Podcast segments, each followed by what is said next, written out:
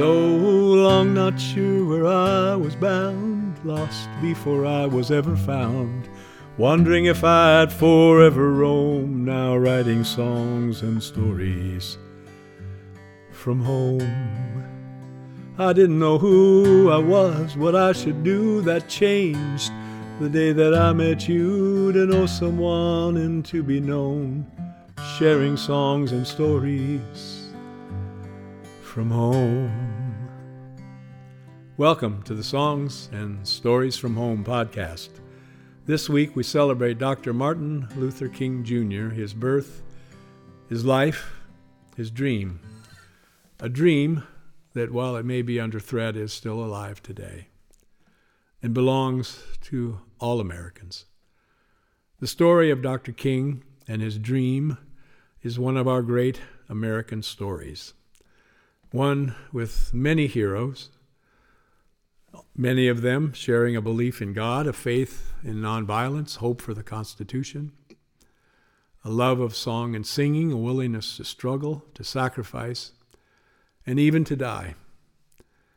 Enabled in their quest by the executive, the judicial, and the legislative branches of the federal government, aided also by the free press,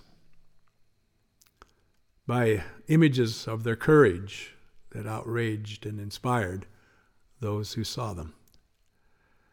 Their story, part of a great, a greater American story, was a chance to make this country a little more like it was meant to be like it was dreamt to be, allowing the ideas and ideals we assign to the founders to apply more and more, if not once and for all, to all. And those of us who believe Dr. King's dream is part of the American dream still have a chance to make more true today the words in one of the best known sentences of the English language containing the most potent and consequential words in American history.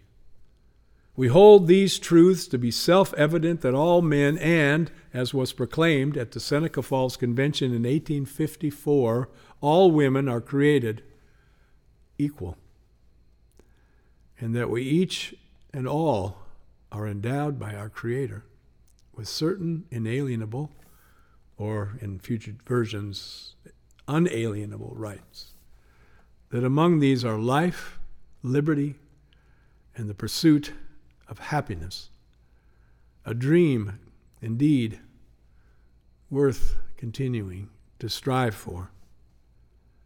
Representative John Lewis, one of America's great heroes who stood shoulder to shoulder with Dr. King, if not always seeing eye to eye, said that the civil rights movement without music would have been like a bird without wings.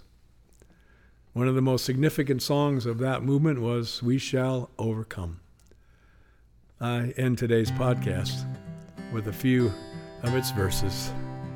Oh, we shall overcome. We shall overcome. We shall overcome someday. Oh, deep in my heart,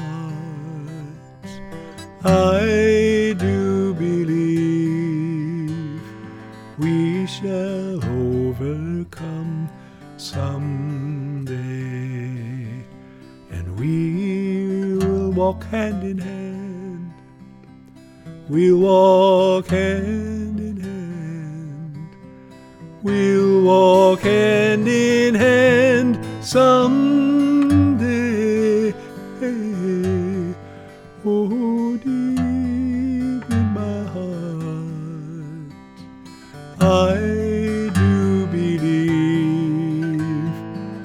we shall overcome some.